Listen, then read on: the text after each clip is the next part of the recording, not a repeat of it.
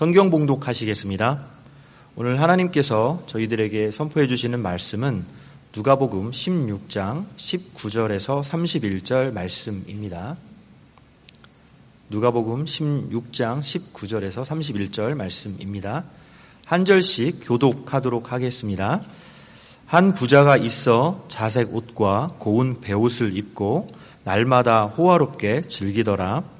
그런데 나사로라 이름하는 한 거지가 헌대 투성이로 그의 대문 앞에 버려진 채 그 부자의 상에서 떨어지는 것으로 배불리려 함에 심지어 개들이 와서 그 헌대를 핥더라. 이에 그 거지가 죽어 천사들에게 받들려 아브라함의 품에 들어가고 부자도 죽어 장사되매 그가 음부에서 고통 중에 눈을 들어 멀리 아브라함과 그의 품에 있는 나사로를 보고 불러 이르되 아버지 아브라함이여 나를 국률이 여기사 나사로를 보내어 그 손가락 끝에 물을 찍어 내 혀를 서늘하게 하소서. 내가 이 불꽃 가운데서 괴로워하나이다. 아브라함이 이르되 예 너는 살았을 때에 좋은 것을 받았고 나사로는 고난을 받았으니 이것을 기억하라. 이제 그는 여기서 위로를 받고 너는 괴로움을 받느니라 뿐 아니라 우리와 너희 사이에 큰 구렁텅이가 놓여 있어 여기서 너에게 건너가고자 하되 갈 수 없고 거기서 우리에게 건너올 수도 없게 하였느니라. 이르되 그러면 아버지여 구하노니 나사로를 내 아버지의 집에 보내소서. 내 형제 다섯이 있으니 그들에게 증언하게 하여 그들로 이 고통받는 곳에 오지 않게 하소서. 아브라함이 이르되 그들에게 모세와 선지자들이 있으니 그들에게 들을지니라. 이르되 아니 아니다. 아버지 아브라함이여 만일 죽은 자에게서 그들에게 가는 자가 있으면 회개하리이다. 다 같이 읽겠습니다. 이르되 모세와 선지자들에게 듣지 아니하면 비록 죽은 자 가운데서 살아난 자가 있을지라도 고남을 받지 아니하리라 하였다 하시니라. 아멘. 담임 목사님께서 거짓 나사로와 부자의 비유라는 말씀으로 말씀을 전해 주시겠습니다.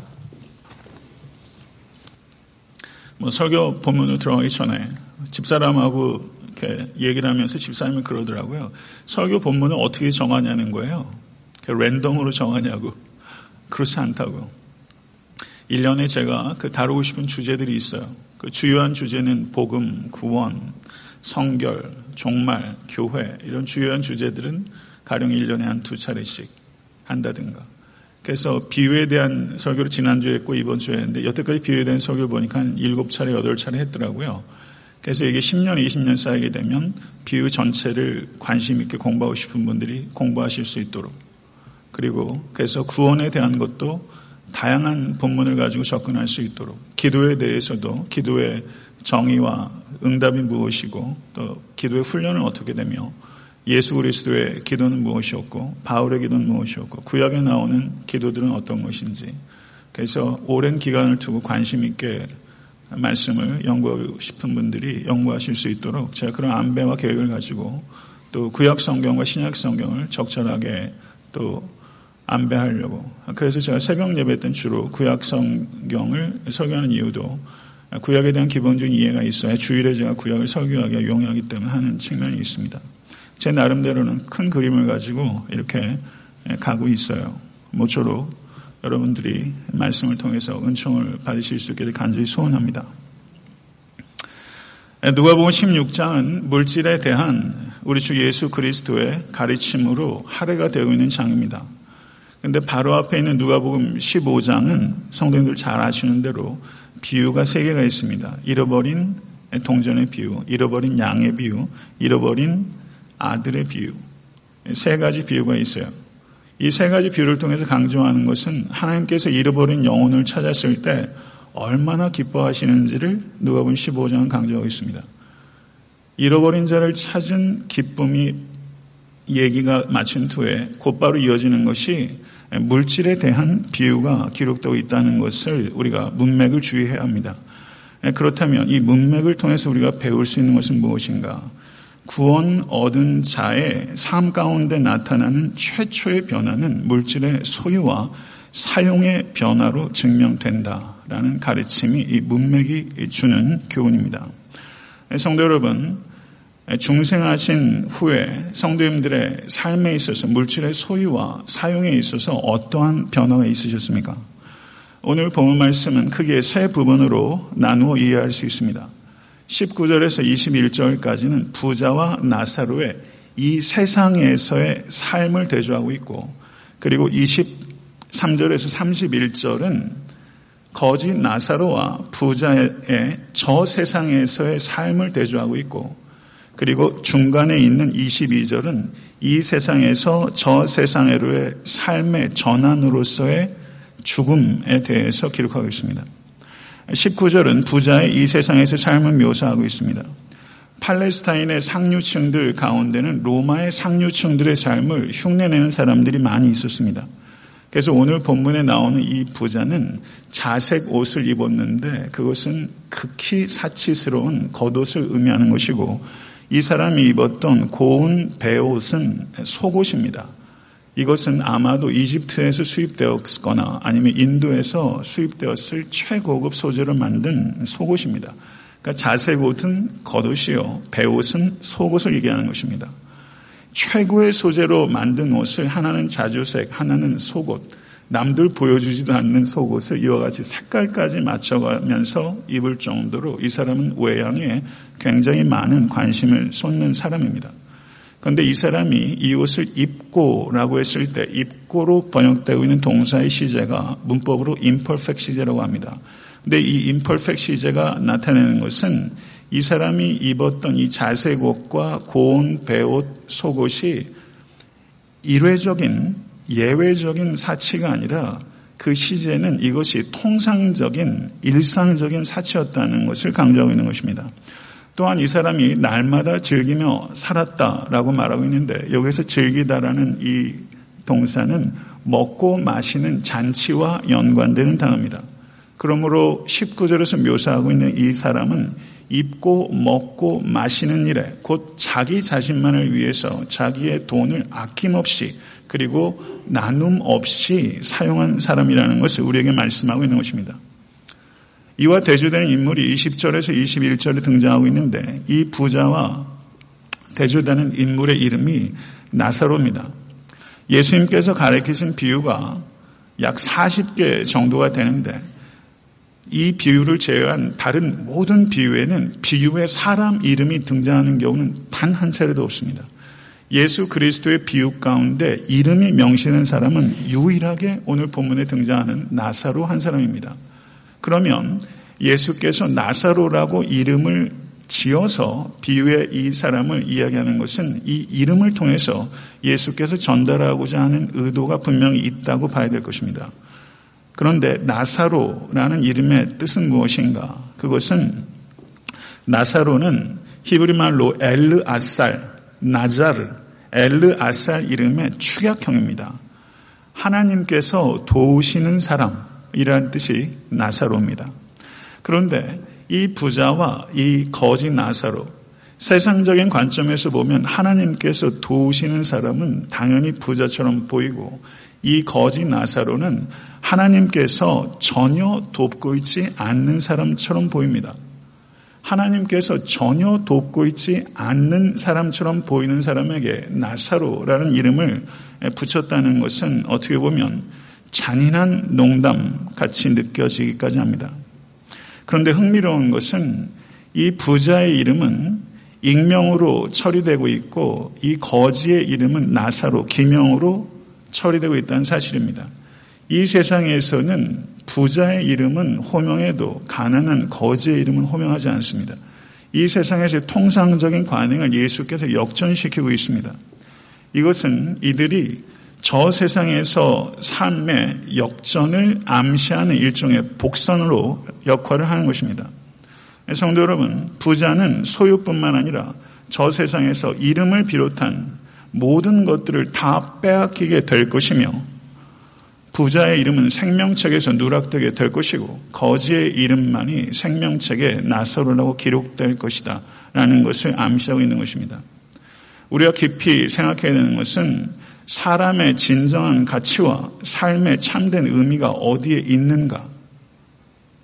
사람의 진정한 가치와 삶의 참된 의미가 어디에 있는가? 이건 철학 입문에서만 물어야 되는 질문이 아니라 우리가 정말 깊이 생각해야 되는 문제예요. 사람의 진정한 가치와 삶의 참된 의미가 어디에 있는가? 이 부자와 이 거지 나사로의 삶을 통해서 우리가 발견할 수 있는 것입니다. 그런데 나사로의 문제는 이 나사로가 거지였다는 사실 하나에만 있는 것이 아니라 이 나사로가 심각한 질병을 가지고 있었던 사실입니다. 20절 후반절을 보시면 이 나사로의 몸이 곳곳이 헐었다 이렇게 말하고 있습니다. 그런데 이 헐었다는 것은 뭐냐면 온몸이 그 피고름 덩어리가 돼가지고 이 통증 때문에 눕지도 못하고 앉지도 못하고는 아주 고통스러운 상황 가운데 이 나사로가 빠졌다는 걸 얘기하는 거예요. 여러분 종기 같은 거 놔보신 적 있으세요? 그거 대단합니다. 그 조그만 종기 하나가 앉지도 못하고 얼마나 괴로운지 몰라요. 온몸이 고름으로 덮여 있었어요.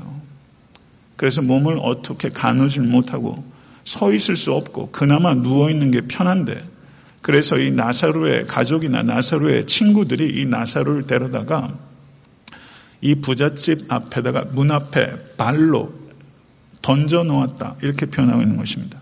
그래서 낮 동안에는 거기에서 누워가지고 구걸하는 신세였고 밤이 되면 사람들이 데려다가 거처에서 묵게 하는 방식으로 이 나사로운 삶을 연명하고 있었던 것입니다.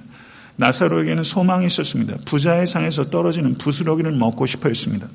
그러나 그 소망은 충족되지 않았습니다. 이 동사가 원했지만 충족되지 않은 소망을 암시하는 뉘앙스를 가지고 있습니다.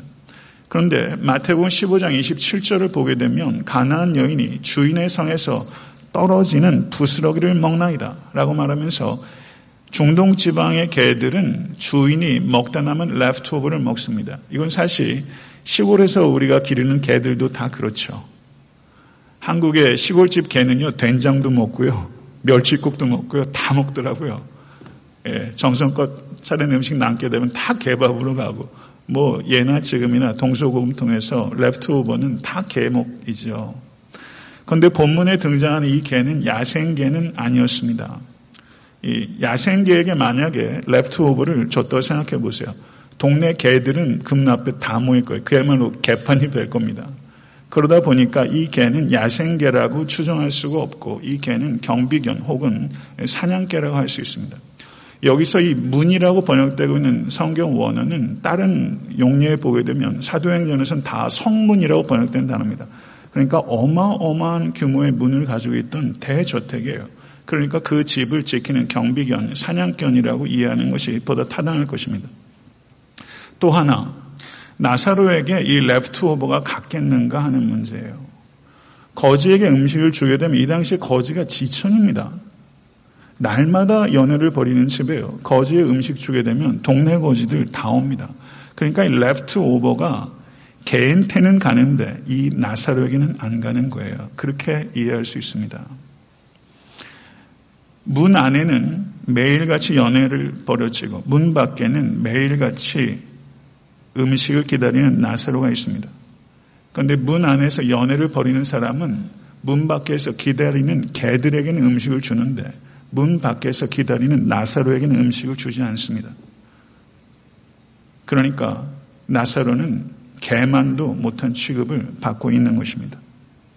그런데 본문을 보니까 얼마나 이 처절한지 이 개들이 자기가 먹던 음식을 먹은 후에 나사로의 고름을 핥고 있었다. 개들이 큰 개들이 자기 몸에 고름을 핥고 있는 상황이라는 것이죠. 이런 상황은 참 비참하고 비극적인 상황입니다. 이보다 더한 상황을 상상하는 것은 매우 어렵습니다. 성도 여러분, 저는 이와 같은 본문의 묘사를 보면서 이것이 비단 예수 그리스도의 비유 혹은 그 당시에만 있는 일인가? 이것이 우리가 살고 있는 현실과 무관하지 않습니다. 서구의 개들만큼도 먹지 못하는 사람들이 이 세상의 지천입니다. 개만큼도 대우받지 못하는 사람들이 지천입니다. 지금 우리가 살고 있는 시대도 이 상황과 무관하지 않습니다. 선한 사마리인의 비유를 보게 되면 제사장과 레위인들이 강도당한 사람을 지나쳐 갑니다. 오늘 본문에 나오는 이 나사로가 매일같이 문 앞에 있었지만 그 연회에 파티를 즐기는 사람들은 옷을 잘 입고 그 옆을 무관심하게 지나쳐 갔을 거예요. 개들에게 시선을 줄지언정 나사로에게는 시선을 주지 않으면서 그것을 드나들었을 거예요. 나사로는 굶주림으로 배가 아팠고 고름으로 몸이 아팠지만 나사로가 진짜 아픈 건 마음입니다. 사람이 정말 아픈 게 마음일 수 있다는 것에 대해서 성도 여러분의 감각은 깨어 있습니까? 22절을 보게 되면 부자와 거지의 죽음을 간결하게 요약하고 있습니다. 죽음은 부자에게도 찾아오고 빈자에게도 찾아옵니다. 부자 연락도 끝이 나고 빈자의 궁핍도 끝이 납니다. 전도서 3장 20절에 다 흙으로 말미암았으므로 다 흙으로 돌아가나니 이것은 만고불변의 진리입니다. 죽음은 모든 사람에게 그리고 우리 각자에게 나에게 닥치는 현실이 될 것입니다. 그러나 이 현실을 기억하면서 겸손하게 부활의 신앙을 가지고 부활을 증거하는 사람들은 적습니다. 성도 여러분, 이 세상에서 삶을 소개할 때 순서는 부자를 먼저 소개하고 나사로를 나중에 소개하는 순서였어요. 그런데 죽음을 관, 기점으로 이 순서가 바뀌어요. 나사로의 죽음을 먼저 얘기하고 부자의 죽음을 얘기하고 순서가 바뀌는 것을 볼 수 있습니다. 그 거지가 죽어 천사들에게 받들려 아브라함의 품에 들어가고 부자도 죽어 장사되며 나사로의 죽음을 장사했다는 표현이 빠지고 있습니다. 나사로는 장사되지도 않을 만큼 가난했어요. 그러나 이 나사로는 극류를 입어 천사들이 받들어 하늘로 올라가 아브라함의 품에 안식했습니다. 죽음의 관문을 통과하는 순간 역전이 벌어지게 된 것입니다. 죽음의 관문을 통과하는 순간 역전이 벌어진 것입니다. 그리고 운명이 뒤바뀝니다. 그리고 23절을 보면 그가 음부에서 고통 중에 눈을 들어 멀리 아브라함과 그의 품에 있는 나사로를 보고라고 말하고 있습니다. 아브라함의 품에 이 나사로가 안겼다는 것은 믿음의 선진들과 더불어 영원한 안식을 누리고 있다는 것을 표현한 것입니다. 이 말씀을 가지고 우리가 죽은 후에 천국에 있는 사람과 지옥에 있는 사람이 서로 마주보고 대화를 할 수 있을 것이다 라고 생각하는 것은 예수 그리스도의 가르침이 비유라는 형식이라는 것을 망각한 비약입니다. 우리가 비유를 이해할 때 주의해야 되는 것은 이 비유가 이야기하는 것과 이 비유가 이야기하지 않고 있는 것을 분별하는 것이 중요합니다. 지나치게 알레고리카랗게 풍유적으로 해석하는 것에 주의해야 합니다. 비유라는 형식을 유의하며 비유가 말하는 것과 말하지 않는 것을 분별해야 되는 것입니다. 오늘 본문의 비유를 보게 되면 나사로가 왜 천국에 가게 되었는지에 대해서 본문 자체는 이야기하고 있지 않다고 봐야 할 것입니다. 이 말은 나사로가 천국에 간 것은 저가 가난하기 때문에 간 것이 아닙니다. 부자가 지옥에 떨어지게 된 것은 저가 부자이기 때문에 지옥에 떨어진 것이 아니란 뜻입니다. 그러면 왜 나사로는 천국에 이 부자는 지옥에 간 것인가? 그것을 우리는 바로 앞에 있는 누가복음 16장 13절을 통해서 우리는 생각할 수 있습니다. 누가복음 16장 13절 보게 되면 집 하인이 두 주인을 섬길 수 없나니 혹 이를 미워하고 저를 사랑하거나 혹 이를 중히 여기고 저를 경히 여길 것임이니라.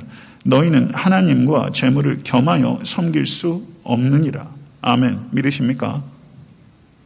성도 여러분, 성경을 해석할 때 가장 중요한 단서는 문맥입니다. 문맥을 통해서 해석해야 됩니다. 오늘 누가복음 16장은 두 개의 비유가 있습니다. 불의한 청지기의 비유와 거짓 나사로와 부자의 비유가 있고 거짓 나사로와 부자가 각각 천국과 지옥에 간 이유가 본문 자체를 통해서는 충분히 알 수 없지만 이 문맥 전체를 보게 될 때 이 나사로가 천국에 간 것은 가난하기 때문이 아니라 하나님을 섬겼기 때문이고 부자가 지옥에 떨어지게 된 것은 저가 부자였기 때문이 아니라 물질을 섬겼기 때문입니다. 성도 여러분, 오늘 본문은 무엇을 강조하고 있는 것입니까? 그것은 이 세상에서 윤택하게 살아가고 있는 부유한 기득권층에 대한 엄중한 경고입니다. 물질을 통해서 자기 만족적이고 자기 중심적으로 살아가는 것에 대한 무서운 심판이 있을 것이라는 예수 그리스도의 가르침입니다. 자기 기만적인 삶에 대한 경종입니다. 성도 여러분, 이 세상에서 자기 중심적으로 그리고 자기 이익을 위해서 자기 이기적으로 물질을 사용하는 사람은 이 세상에서 아무리 많이 사용해서 저 세상에서는 입술에 한 방울의 물조차 주어지지 않을 만큼 다 빼앗길 것이다. 이것은 매우 불편한 진실입니다. 불편하지만 진실입니다. 이 말씀에 귀를 기울이실 수 있는 모든 권속과 교회가 될 수 있게 되 간절히 추원합니다. 예수 그리스도의 비유들 가운데 약 3분의 1 정도가 재물에 관한 비유입니다. 기독교는 물질에 대해서 매우 중요하게 다룹니다. 물질을 죄라고 말하는 종교가 아닙니다. 육체를 죄라고 말하고 말하는 종교가 아닙니다. 모든 것들이 하나님께서 우리에게 주신 것이고 그것은 가치 중립적입니다. 성도 여러분, 누가복음 15장과 16장의 문맥이 얘기하는 것처럼 여러분의 신앙의 진정성의 진정한 시금석은 여러분들께서 물질을 사용하는 것입니다. 물질을 사용하는 것을 보게 되면 이 사람이 어디로 갈 사람인지 어디에 속한 사람인지 땅에 속한 사람인지 하늘에 속한 사람인지를 알 수 있는 가장 객관적인 시금석은 여러분들의 물질 사용입니다. 지갑이 회개하지 않고 입술만 회개하는 것은 거짓 회개입니다. 돈과 천국은 매우 밀접하게 연관되어 있다는 것을 주님께서 가리키고 있는 것입니다. 물질에 대해서 우리는 배금주의, 배금주의와 금욕주의라는 양극단을 피해야 됩니다. 이 양극단은 성경적이지 않습니다. 배금주의와 금욕주의란 양극단을 피하고 물질의 소유와 사용에 있어서 균형을 갖도록 성경적인 관점을 지키는 것, 그리고 그것에 따라서 자녀를 양육하는 것, 그리고 그것에 따라서 교회가 재정 관리의 투명함과 재정 사용의 탁월함을 교회가 추구해야 합니다. 재정 관리의 투명함과 재정 사용의 탁월함. 이 두 가지를 가지고 저희 교회는 여태까지는 실행을 많이 하고 있어요. 재정 관리의 투명함과 재정 사용의 탁월함. 이두 가지가 교회에 필요한 거예요. 여러분들의 개인적인 재정에 있어서도 이 두 가지가 중요한 것입니다.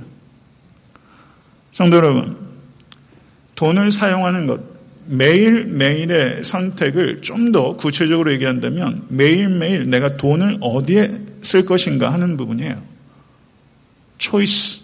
선택은 결국 돈을 쓰는 선택을 어떻게 할 것인가 관계되는 것이고 그와 같은 일상적인 선택이 영원한 결과를 가져오게 될 것이다. 이것이 오늘 본문 말씀이 우리에게 가리키는 암시하는 바입니다. 성도 여러분, 돈을 사용할 때 어떠한 관점에 따라서 돈을 사용합니까? 효율성에 따라서 사용합니까? 돈을 사용할 때 어떠한 관점이 가장 중요한 관점이어야 합니까? 영원의 관점이 반영되도록 돈을 사용해야 됩니다. 영원의 관점이 반영되도록 이 돈을 사용해야 됩니다. 그럴 때 이 돈을 사용하는 것이 영원한 결과를 가져오게 되는 것입니다. 성도 여러분, 중생한 성도에게는 돈을 사용할 때 영원한 관점이 반영되도록 사용되될 의무가 주어진 것입니다. 돈이 주어진 것은 섬김의 기회입니다. 이것을 진실로 생각해 보신 적 있습니까? 여러분에게 돈이 주어진 것은 섬김의 기회입니다.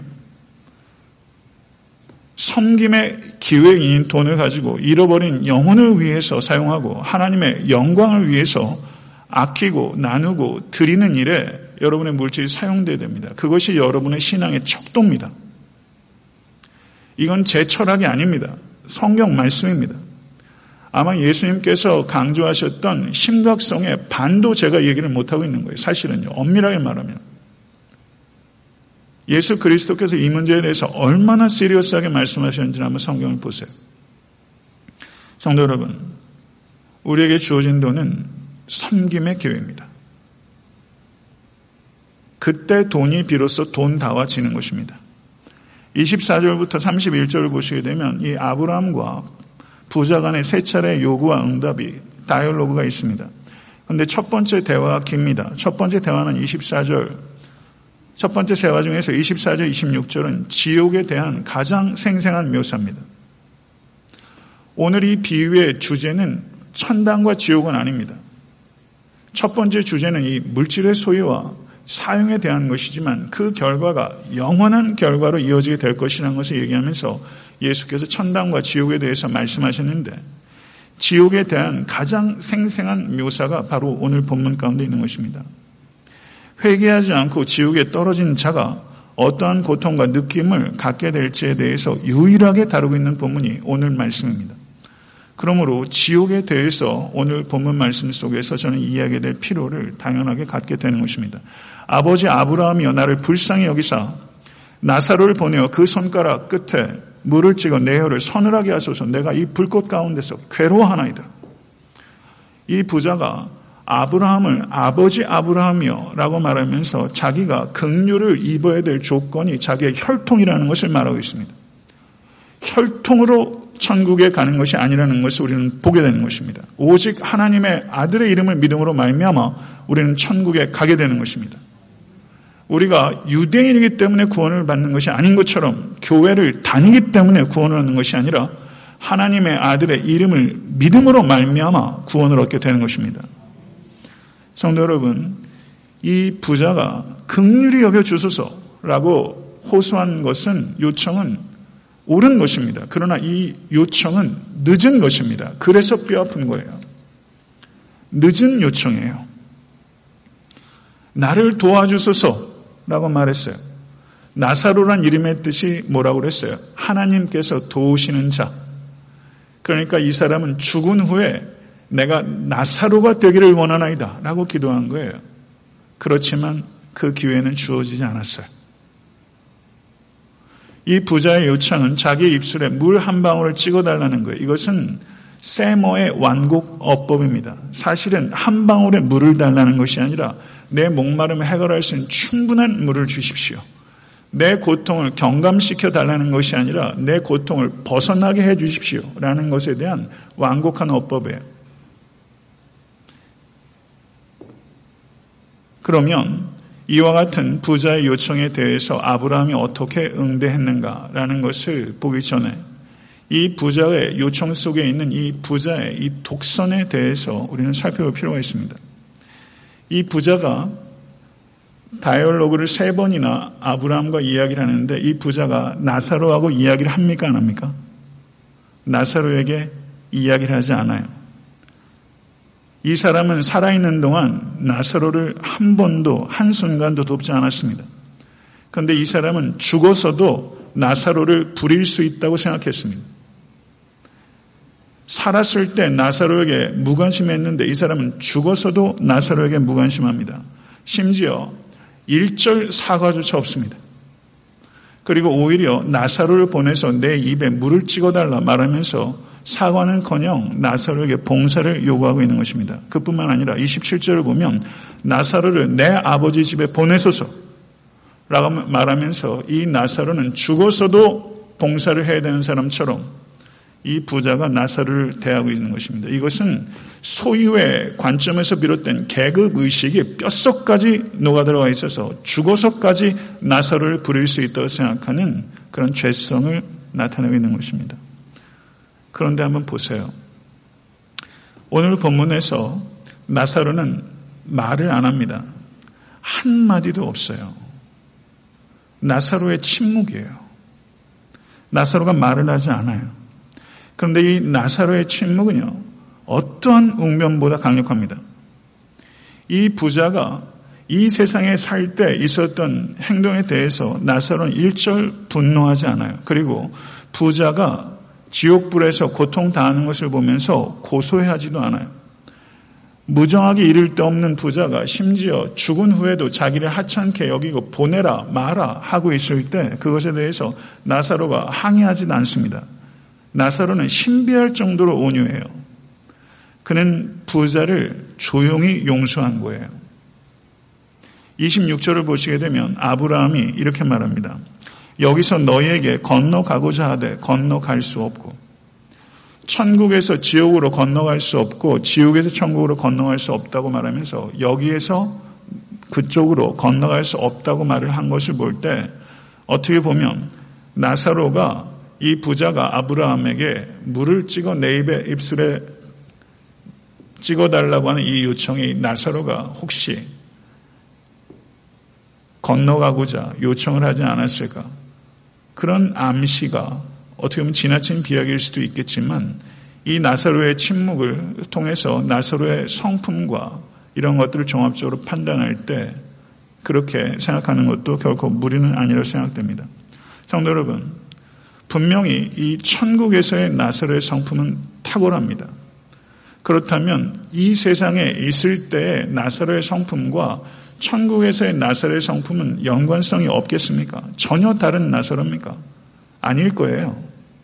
이 세상에 저가 고통 가운데 살 때도 이 나사로의 성품은 탁월했을 겁니다. 그래서 혹자는 이 나사로를 신약의 욥이다 라고 평가하는 사람이 있어요. 신약의 욥이다. 거지라고 번역된 그리스어가 푸토코스입니다. 푸토코스. 그런데 이 푸토코스라는 단어가 사용된 것이 마태복음 5장 3절 예수 그리스도의 팔복 가운데 첫 번째 복인 심령이 가난한 자는 복에 있나니 천국이 저희 것이며 거기에서 가난한이라고 번역된 단어가 푸토코스예요. 그러니까 거지 나사로는 심령이 가난한 나사로라고 읽을 수 있지 않겠습니까? 그는 굶주렸고 고름이 온몸에 찼고 그리고 자신의 운명을 자기가 결정 지을 수 없이 던져지는 사람이었고 개들에게 먹이가 던져질지언정 자기 앞으로는 음식 한 덩이가 주어지는 법이 없었던 사람이고 심지어 개들이 자신의 상처를 핥는 상황 가운데 살았던 사람이지만 저는 푸토코스 거지였지만 푸토코스 심령이 가난한 자였기 때문에 나사로는 그와 같은 비참한 고통 속에서도 망가지지 않고 그와 같은 비참한 고통 속에서도 빚어진 사람이었던 것입니다. 나사로, 하나님께서 도우시는 자. 이것은 잔인한 농담이 아니라 역설적인 진리입니다. 그와 같은 상황 속에서 사람다움을 지키고 그리고 신앙을 지키고 하나님의 은혜를 의지할 수 있는 것은 하나님께서 돕지 않으면 불가능한 것입니다.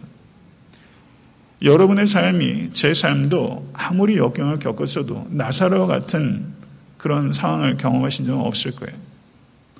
성도 여러분, 여러분의 삶의 형편이 어떠하든지 하나님의 도우심을 힘입는 모든 권속 되실 수 있게 되기 우리 주 예수 그리스도 이름으로 간절히 축원합니다. 저는 이 부자와 나사로를 보면서 고전적인 질문을 하게 돼요. 소유냐, 존재냐. 이 고전적인 질문을 하게 돼요. 이 나사로와 이 부자를 보면서 한 사람은 소유에 집착하는 삶이고 하나는 존재에 집중하는 삶이었어요. 결국 인생의 갈림길은 이것이 혼용, 혼합되기도 하지만 결국은 이 두 direction이 소유에 집착할 것인가, 존재에 집중할 것인가. 소유에 집착하는 삶은 나중에 어마어마하게 혹독한 부메랑을 맞게 될 것이라는 것을 우리는 이 부자를 통해서 보게 되는 것입니다. 사랑하는 성도 여러분, 존재에 집중하십시오. 팔복의 말씀을 깊이 생각해 보십시오. 다 존재에 관한 것입니다. 존재에 집중하는 삶은 영예의 멸류관을 쓰게 될 것입니다. 성도 여러분, 존재가 정결해지고 깊어지게 되면 그런 사람은 물질에 의해서 오염되지 않습니다. 모쪼록 존재에 집중하시는 여러 권속 되실 수 있기를 우리 주 예수 그리스도 여러분 간절히 축원합니다. 부자의 요청에 대해서 아브라함이 말합니다. 예, 테크논이라는 말이 사용돼서 little son이라고 말해요. 예. 너는 살았을 때 좋은 것을 받았고 나사로는 고난을 받았으니 이것을 기억하라. 이제 그는 여기서 위로를 받고 너는 괴로움을 받느니라. 그뿐 아니라 너희와 우리 사이에 큰 구렁텅이가 놓여 있어 여기서 너희에게 건너가고자 하되 갈 수 없고 거기서 우리에게 건너올 수도 없게 하였느니라. 이 생에서의 삶과 저생에서의 삶이 밀접하게 연관된다는 것을 말하고 있습니다.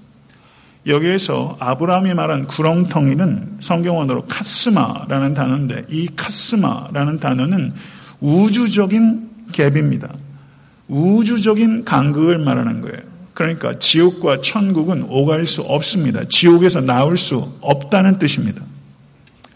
성경에서 지옥에 대해서 가장 많이 가르치신 분은 우리 주 예수 그리스도입니다. 지옥에 대해서 얘기하는 것은 유쾌하지도 않고 쉬운 일도 아니지만 이것은 필수적인 일입니다. 왜냐하면 예수께서 가르치셨기 때문입니다. 그렇기 때문에 지옥에 대해서 우리에게 필요한 것은 바르고 균형 있는 성경적인 이해입니다. 지옥에 대해서 가장 두드러진 잘못은 만인 구원론입니다. 만인 구원론이 뭐냐면 세상의 모든 사람들, 달리 말하면 과거와 현재와 미래의 모든 사람들이 한 사람도 예외 없이 하나님의 사랑으로 결국엔 구원을 받게 된다는 것입니다. 얼마나 듣기 좋습니까?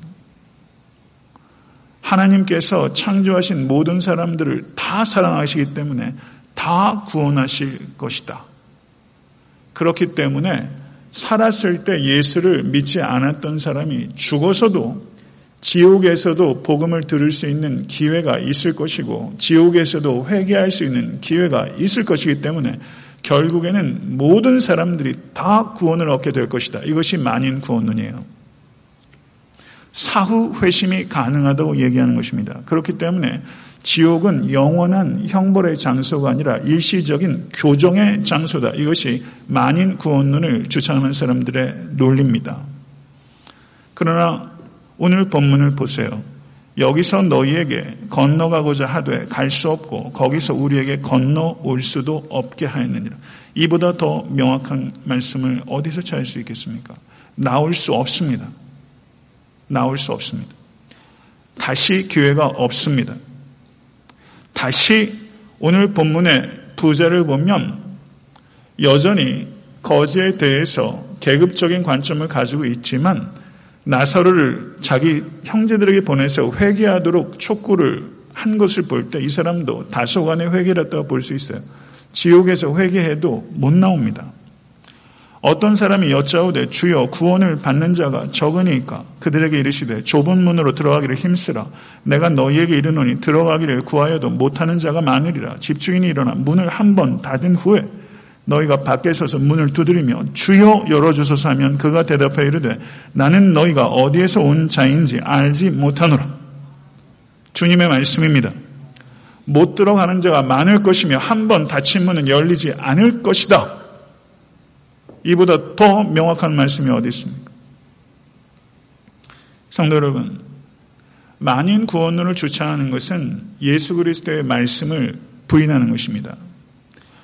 하나님의 구원의 방법에 결함이 있다는 것입니다. 하나님께 사랑을 가리키는 행위입니다. 예수 그리스도의 십자가의 사랑으로 충분하지 않다고 말하는 행위입니다. 사랑하는 성도 여러분, 하나님은 사랑이십니다. 만인 구원론을 주창하는 것은 사랑이신 하나님께 사랑을 가리키는 인간의 지독한 오만입니다. 사랑하는 성도 여러분, 십자가는 사랑의 계시일 뿐만 아니라 거룩한 하나님의 진노의 계시입니다. 하나님께서 죄에 대해서 얼마나 혐오하는지 깨닫는 만큼 하나님께서 죄인에 대해서 얼마나 사랑하는지 깨달을 수 있습니다. 성도 여러분, 지옥은 무서운 곳입니다. 지옥의 무서움을 깨달아야 천국의 소망을 붙잡을 수 있게 되는 것입니다. 여러분들께서 혹여나 지옥을 믿든 안 믿든 지옥은 실제합니다. 그리고 예수님을 주와 그리스도로 믿지 않고 죽게 되면 지옥에서 다시는 나올 수 없습니다. 지옥은 교정 장소가 아니라 영원한 형벌의 장소입니다.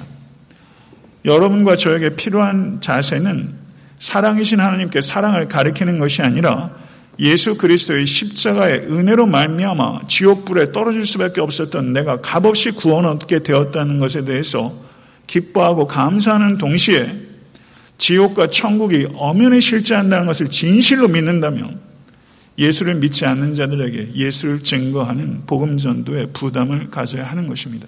그것이 여러분과 저에게 필요한 자세입니다. 오늘 본문을 보게 되면요. 이 부자가 지옥에서 나올 수 없게 된 것을 알게 되자 나사로를 형제에게 보내서 회개하도록 해달라고 이야기를 하는 거예요. 그러니까 복음 증거에 대한 부담을 느낀 거죠. 그러나 복음 전도는 죽으면 할 수 없어요. 복음 전도는 살아 있을 때만 하는 거예요. 천국 가면 복음 전도할 필요 없어요. 천국 가면 구제할 필요 없어요. 전도와 구제는 이 땅에서만 할 수 있는 거예요. 이 땅에서만 할 수 있는 거예요. 오늘 본문 말씀을 보게 되면요. 제일 마지막 절 한번 보세요. 모세와 선지자들에게 듣지 아니하면 비록 죽은 자 가운데서 살아난 자가 있을지라도 권함을 받지 아니하리라. 모세와 선지자는 구약의 율법과 선지서, 곧 구약 성경을 얘기하는 것입니다. 지금은 우리에게 적용한다면 성경을 얘기하는 거예요. 신학적으로 말하면 성경의 충족성이라고 합니다. 성경의 충족성. 예수 그리스도께서 이 비유를 성경의 충족성에 대해서 말씀하시면서 이 비유를 맞췄어요. 이건 무슨 말이냐면요. 구원을 얻기 위해서 우리가 알아야 되는 진리는 망자가 살아와서 나에게 이야기하는 무엇인가 덧붙여진 이야기가 아니라 성경 안에 다 완성되어 있다는 뜻입니다. 믿으십니까? 구원에 대한 진리는 성경 안에 충족되어 있는 것입니다.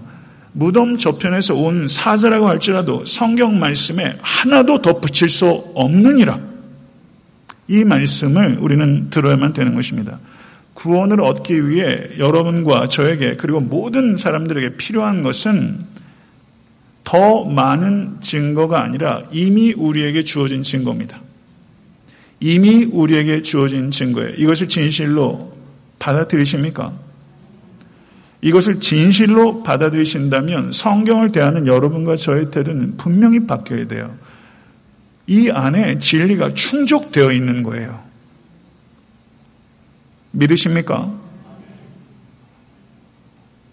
성도 여러분, 만약에 우리가 성경 말씀을 무시하고 무엇인가 망자가 나에게 와서 살아난 자가 나한테 와서 얘기하는 것 같은 특별한 체험을 요청한다면 특별한 체험이 하나님의 주권과 그리고 자유함 속에서 지금도 역사하지만 우리에게 필요한 모든 진리는 성경 안에 다 있는 것입니다.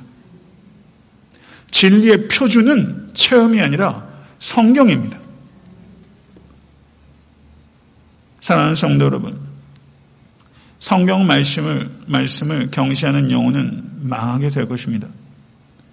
예수 그리스도께서 부활하셔서 나타나셨을 때, 부활의 주님을 증거하였을 때 모든 사람이 믿은 게 아닙니다. 사랑하는 성도 여러분, 더 많은 증거를 찾는 것은 스스로 속이는 것이고 이미 있는 증거를 성경 안에서 찾으실 수 있게 되길 간절히 축원합니다. 성경 말씀을 읽으시고 묵상하시고 그리고 성령님을 의지하십시오. 구원에 관한 모든 진리와 구원의 역사가 성경과 성령의 역사를 통해서 나타나게 되는 것입니다. 말씀을 맺겠습니다. 성도 여러분, 이 부자의 큰 문 앞에만 거짓 나사로가 있는 것이 아니라 우리들의 삶의 문 앞에도 거짓 나사로가 있습니다.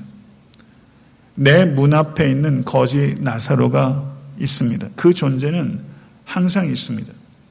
우리에게 주어진 것은 물질뿐만 아니라 은사도 있고 재능도 있고 여러 가지 것들이 우리에게 주어진 소유가 있어요. 우리에게 주어진 것이 있어요. 섬김의 기회로 주어진 것이 있어요. 그리고 우리 문 앞에도 거짓 나사로가 있습니다. 나에게 주어진 물질을, 나에게 주어진 은사를 하나님의 뜻에 따라 사용할 것인가? 하나님의 뜻과 무관하게 사용할 것인가? 이 질문을 오늘 비유는 우리에게 던져주는 것입니다. 문 앞에 나사로는 이 땅의 것을 먼 안목으로 영혼의 관점에서 사용하라고 우리에게 촉구하는 것입니다. 성도 여러분, 여러분에게 주어진 것을 먼 안목으로 영혼의 관점에서 사용하실 수 있게 되기를 우주 예수 그리스도 간절히 축원합니다.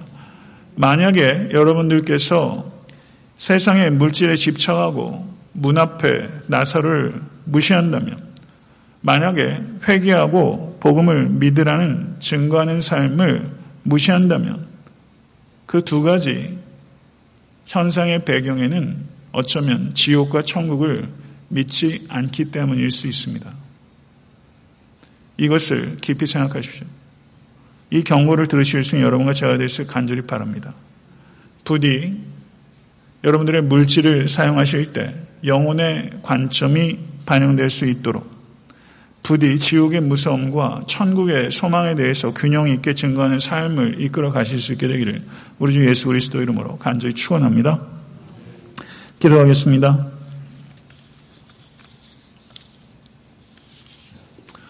할렐루야 존귀하신 주님 오늘 말씀을 통해서 겸손하게 우리에게 주어진 물질과 우리에게 주어진 모든 하나님의 선물들에 대해서 저희들이 생각할 수 있게 되기를 바랍니다. 하나님 이 자리에 있는 모든 권속들이 성경과 성령의 역사로 중생한 성도가 될 수 있도록 하나님 은총 허락하여 주시옵소서.